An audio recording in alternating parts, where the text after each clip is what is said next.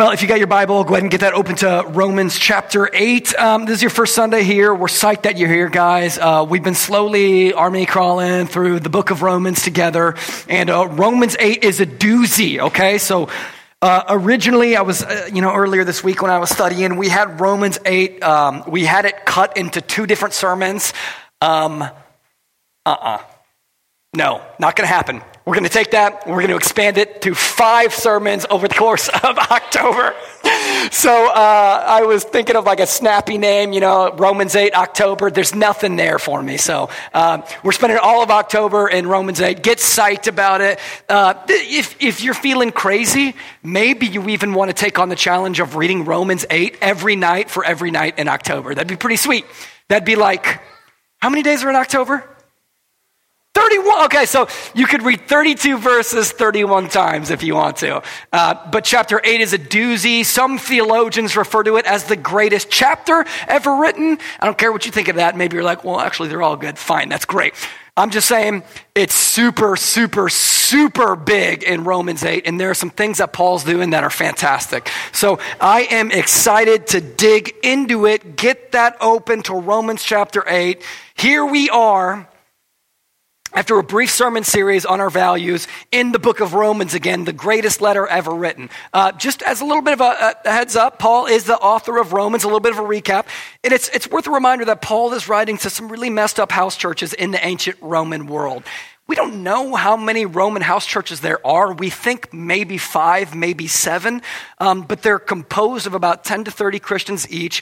But what makes them messed up is that they're all having an identity crisis. They're made up of Jews and Gentiles, and they're trying to get along.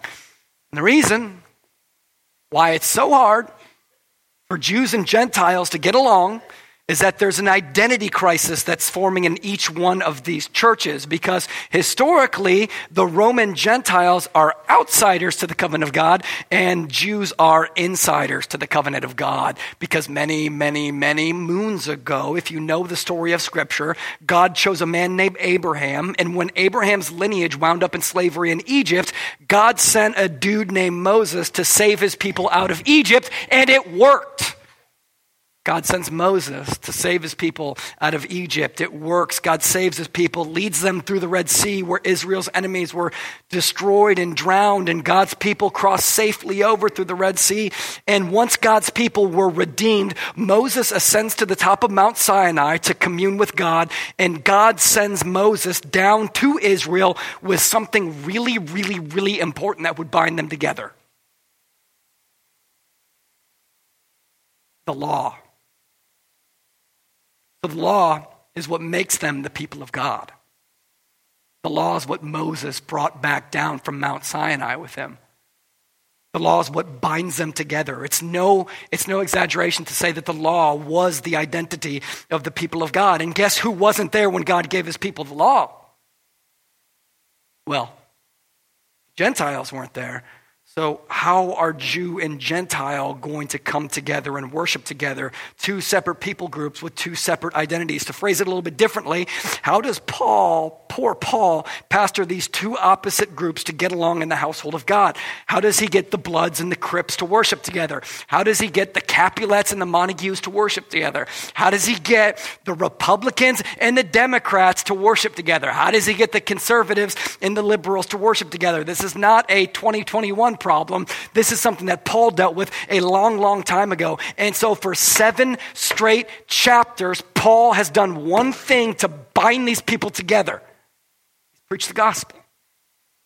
So, for seven chapters, he's been bringing it, saying the same thing, chapter after chapter after chapter, preaching that we're saved by grace through faith in Jesus apart from works of the law.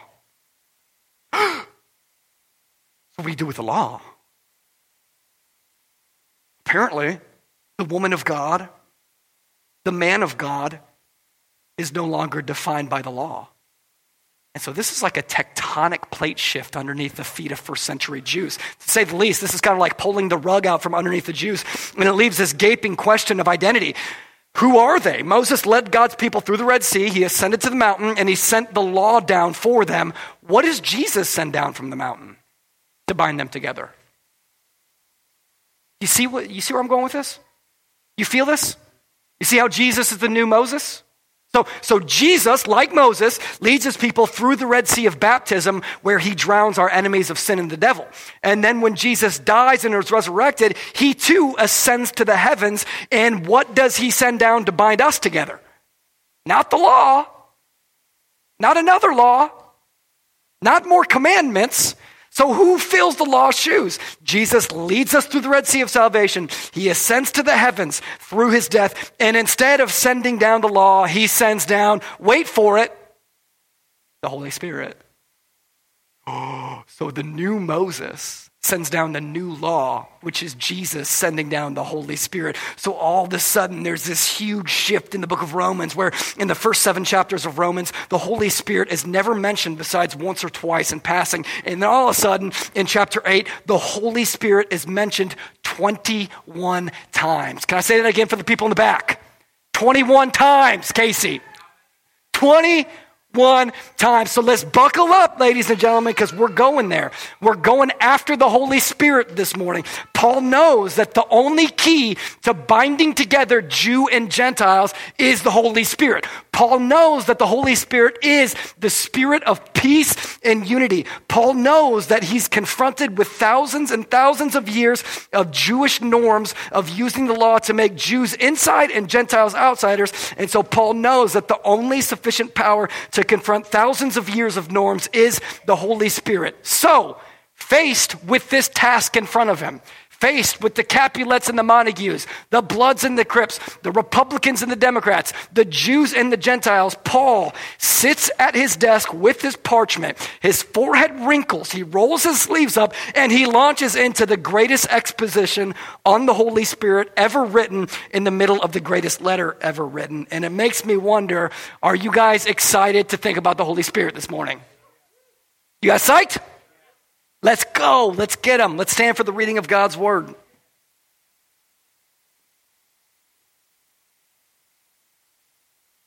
Twice, you know, seven brilliant chapters in Romans. He just references the Holy Spirit in passing twice.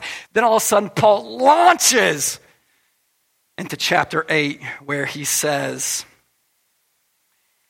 There is therefore now no condemnation for those who are in Christ Jesus. For the law of the Spirit of life has set you free in Christ Jesus from the law of sin and death. For God has done what the law, weakened by flesh, could not do. By sending his Son in the likeness of sinful flesh and for flesh, or for sin, he condemned sin in the flesh in order that the righteous requirement of the law might be fulfilled in us who walk not according to the flesh but according to the Spirit. You walk not according to the flesh, but according to the Spirit. Pray with me. Heavenly Father, there is therefore now no condemnation for those who are in Christ Jesus. If we space out for these next 30 minutes, if we get no takeaways from the sermon, Let it be known that there is therefore now no condemnation for those who are in Christ Jesus. The verdict that hangs over our heads says no condemnation. Over Cole's head, no condemnation. Over Carlos's head, no condemnation. Over Catherine's head, no condemnation. Over Aubrey's head, no condemnation. Over everybody's head in Christ this morning is the verdict that says no condemnation. So, Lord, work in us, move in us. And if we're not under the law,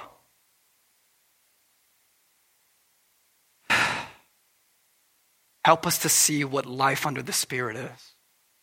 In the precious name of Jesus, that all God's people prayed.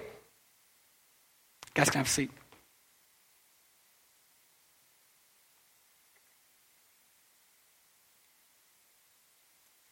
Pretty clear this morning already. Um, I want to be super, super precise in my preaching. All Paul is saying in these first four verses is if you have the Holy Spirit, you are not under condemnation. We're going to unpack what that means. But Paul opens chapter 8 with this brilliant, brilliant, brilliant phrase. This is one of those phrases that changes the trajectory of people's lives. It's one of those phrases that people look at and say, This is one of my favorite Bible verses in all 66 of the book of the Bible. So look at verse 1, circle it, star it. I don't care what you got to do, get it tattooed on your forehead. But remember this phrase. See it in God's word and don't just hear it roll out of my mouth. Paul says, There is therefore now no condemnation for those who are in Christ Jesus. I want us to feel what that means when he says there's no condemnation. So we got to think about the word condemnation, okay? So when, when I was little, um, I, I always thought that the worst thing in the world was physical pain. And one of the reasons why I thought that is because I, I like broke every bone in the book. Like I was constantly experiencing physical pain. That's probably not a surprise for those of you who, who know me really well, because growing up, I was a little whippersnapper and little ankle, ankle biter, little tree climber. So if you can picture me as like a kid in grade school who's 50 pounds, all smile and bowl cut, climbing a tree, that, you guys remember the bowl cut? Yeah, yeah. Oh, man. Can you imagine Jay Frick a bowl cut? Dude. You got you had one, you would have one, dude. I and I'm sure yours was great. Mine was dope. Like I had like the dopest bowl cut in the world. It was one of those bowl cuts where like it was so exaggerated. It was like the hair part was like two inches thick and then it just cut down to nothing. Like like, uh, like that character in Super Mario, the mushroom guy. That's what I look like. So that has nothing to do with my sermon. But growing up, I like I busted my leg, I broke my wrist, I, I constantly injured myself, I busted my my toe playing kickball, I sprained my ankle like two dozen times. Like I was always I was always hurt, and I always thought that physical pain was like the worst thing in the world. But there's something way worse than physical pain. Relational pain. There was this phrase growing up. I don't know if you guys used it when you were growing up. It's a really simple phrase, but it was used to shut people up when they were talking. So if you didn't like what somebody was saying, or if you were in the middle of an argument with somebody, all you would say to them, and I hated this phrase more than anything else in the world. I don't know if you guys use this, but all you'd say is, You're done. You guys use that? Okay, so it was a Hampton thing. So I remember being in the cafeteria one time when I was really, really little, and I was in the middle of an argument about, I don't even remember what. It was probably something really, really stupid. But I'm a words guy.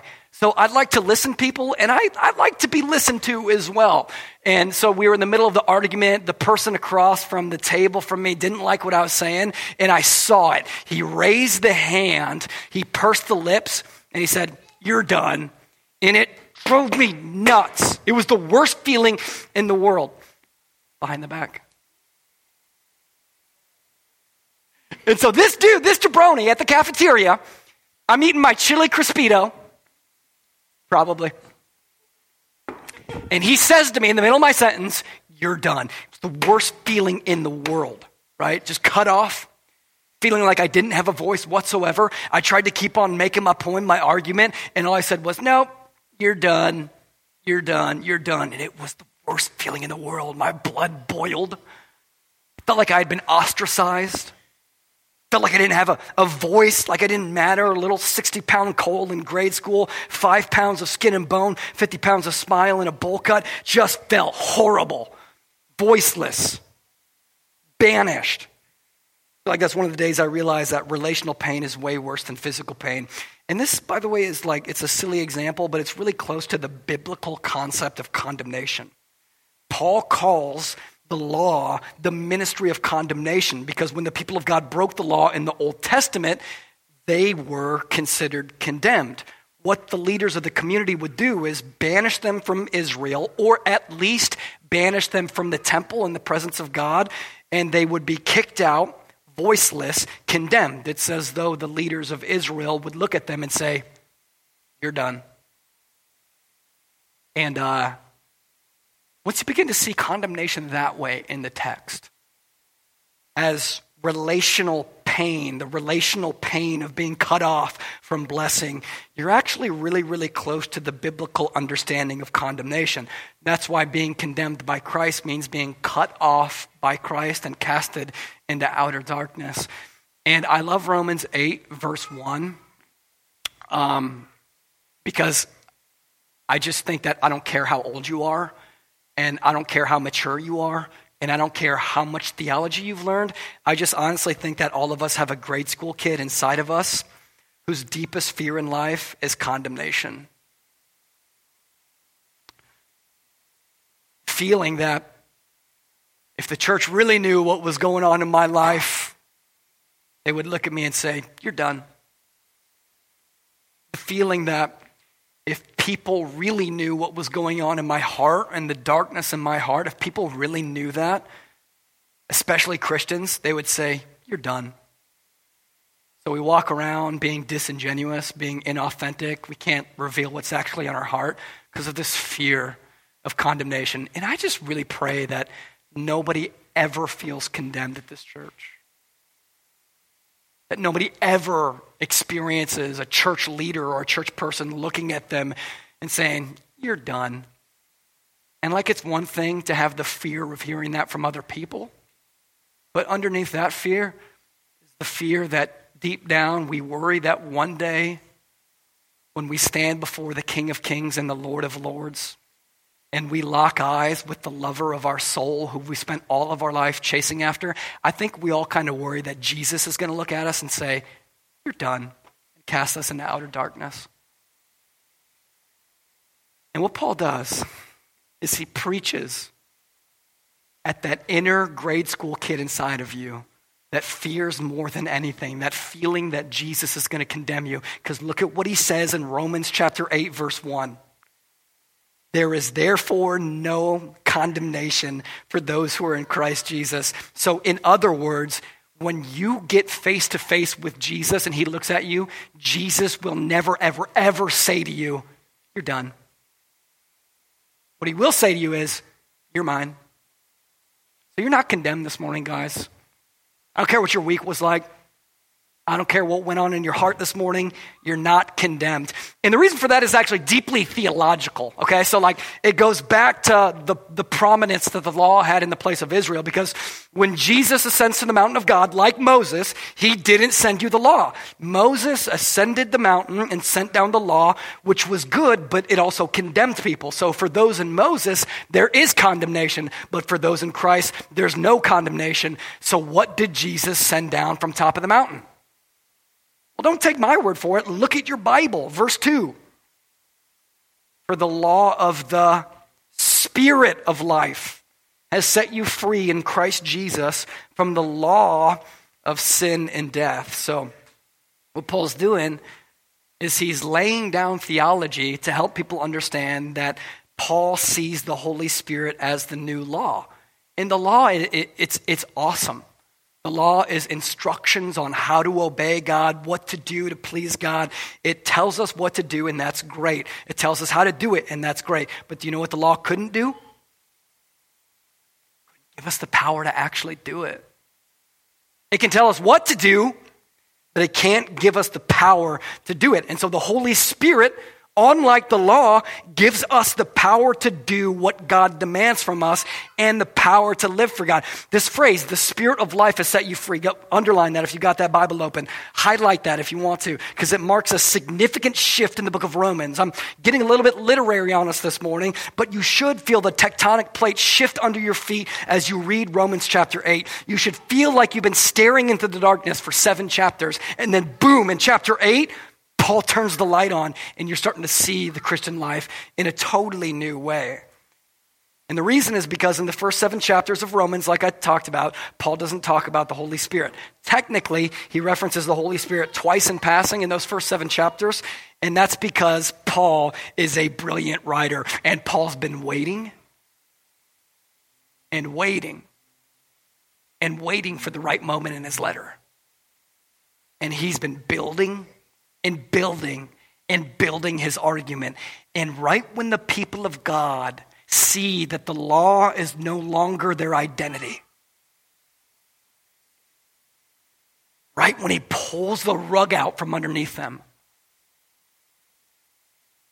Right when they have that identity crisis of, if we're not under the law, then who in the world are we? Right at that moment, boom, Holy Spirit. It's the Holy Spirit. This is a huge shift. Two passing references to the Holy Spirit in chapters 1 through 7. And then in chapter 8, Paul references the Holy Spirit 21 times in one chapter. On average, that means that in the first seven chapters, Paul references the Holy Spirit 0.2 times per chapter. And all of a sudden, he references the Holy Spirit 21 times in one chapter. And it's because we got to get that the new Moses didn't send down more laws. When Jesus ascended to the heaven, he didn't throw you a rope because you wouldn't climb it. He didn't give you a ladder because you wouldn't climb it. He gave you God. Because it, it takes God to know God. It takes God to follow God. So he sends you the, the Holy Spirit. You, you, if you want to know God, you have to do that through God. And the reason is because theologians refer to this as the human dilemma of sin. Sin's a price that only human beings should pay because humans broke the law. But sin is a price that only God can pay because only God is perfect in regards to the law. You see that dilemma? Only humans should pay it, but only God can pay it. So that's an impossible dilemma can't be solved. Only humans should pay it, but only God can pay it. You can't solve that dilemma unless God becomes man. Which is exactly what Paul goes on to teach us. Look at verse 3. He goes on to say, For God has done what the law could not do. He didn't send you a law, He didn't send you a rope, He didn't send you a ladder, He sent you God. God has done what the law, weakened by flesh, could not do by sending his own son in the likeness of human flesh and for sin. So look at how careful Paul is to describe that Jesus is God in the flesh. Paul describes this by saying that God sent Jesus, quote, in the likeness of sinful flesh. So Paul doesn't say that he sent Jesus in sinful flesh. Jesus is God. He didn't sin. Paul also doesn't say that he sent Jesus only in the likeness of flesh, because Jesus did have flesh. Jesus is a man. So, Paul's phrase, in the likeness of human flesh, is Paul's brilliant attempt to teach us that Jesus was not a bodiless spirit guard, spirit God, and Jesus was not merely another sinful human being.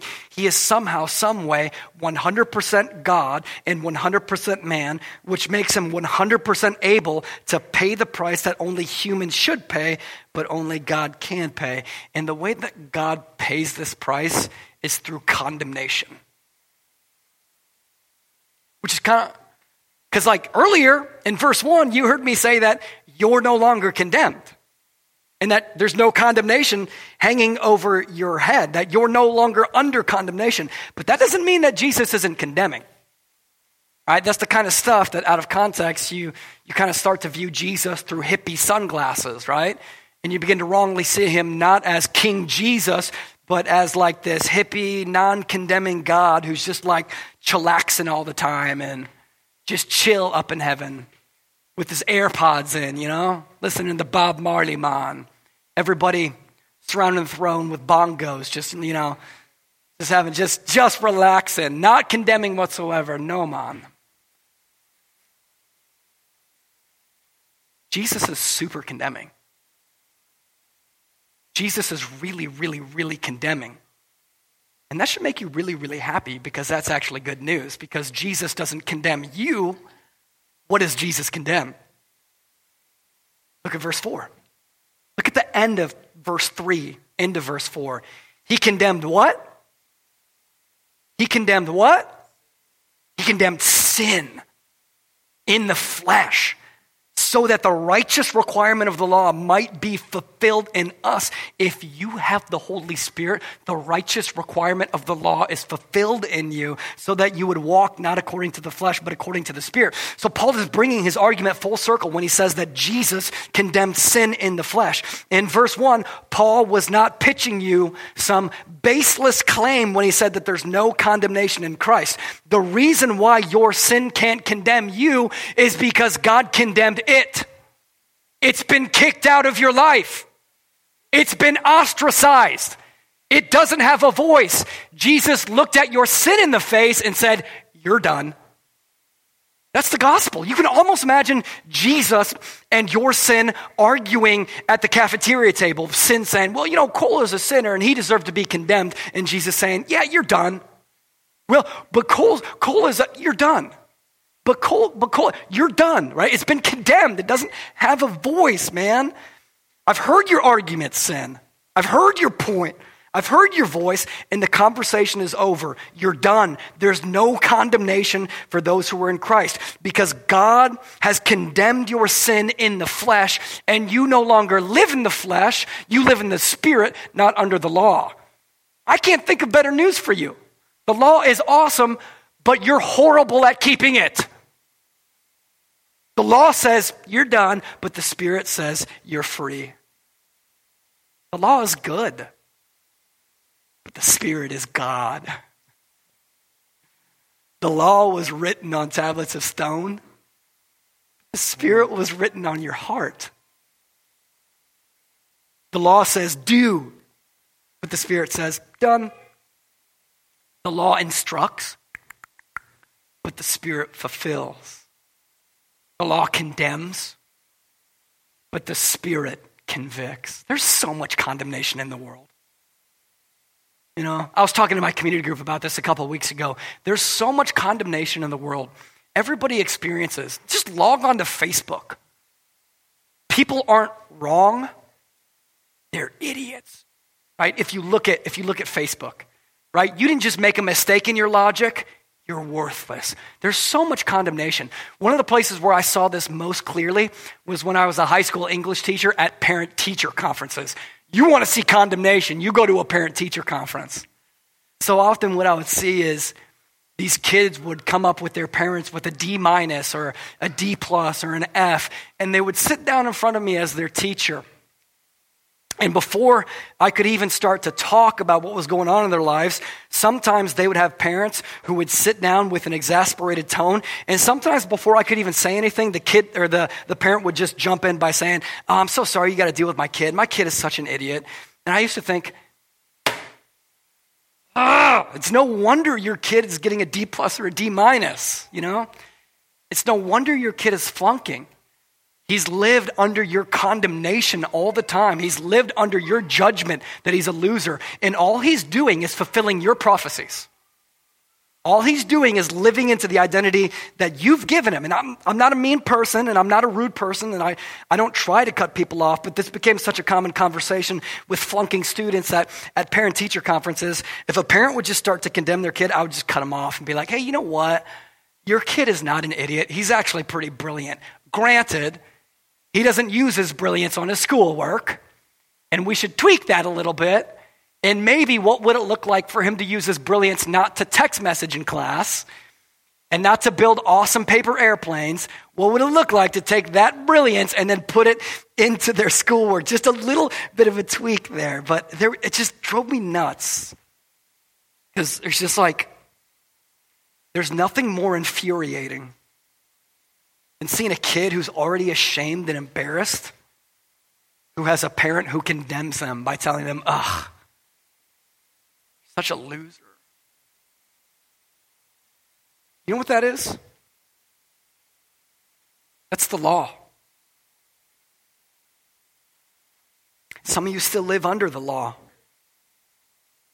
Your inner dialogue is, exa- I mean, that, that, that example I gave at the parent teacher conference, that's your inner dialogue, isn't it? You live underneath the weight of your own inner voice of condemnation.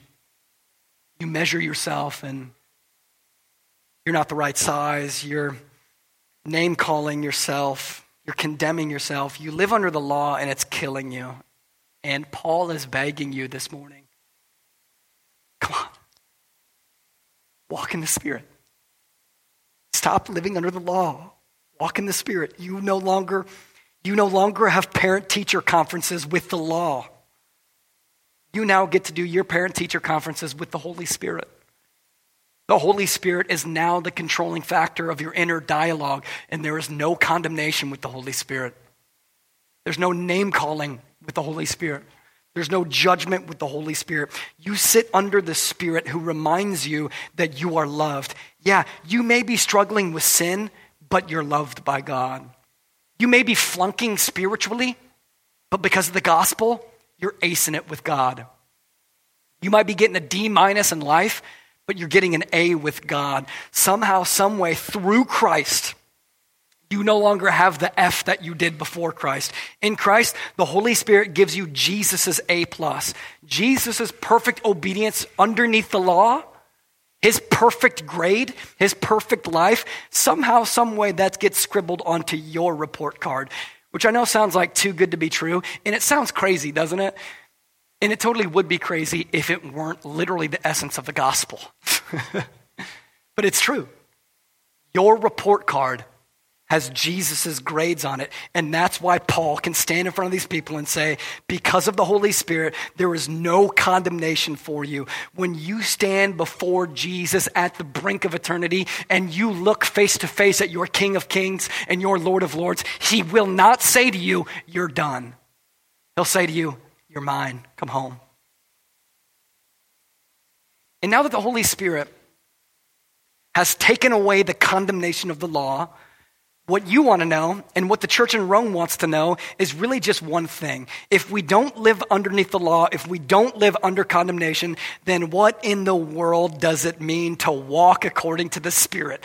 Paul, what is this brave new way of living? What is this way of life that is led by the Spirit rather than crushed by the law? Paul knows that this is exactly what the church in Rome needs to hear. Mama didn't raise no fool with Paul. So after finishing verse 4 of chapter 8, Paul is ready to walk these churches through what it means to follow the Spirit for the next 12 verses. Verses 5 through 17, Paul is going to outline what it means to walk according to the Spirit. And we're out of time this morning. We'll dive into that next week. Let me pray.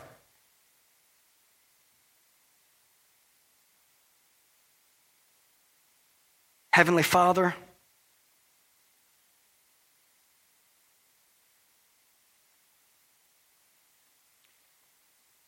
people are tired of hearing it come out of my mouth. So I pray that in this moment they would hear it come out of your mouth. There is no condemnation for those in Christ. In Jesus' name we pray. Amen.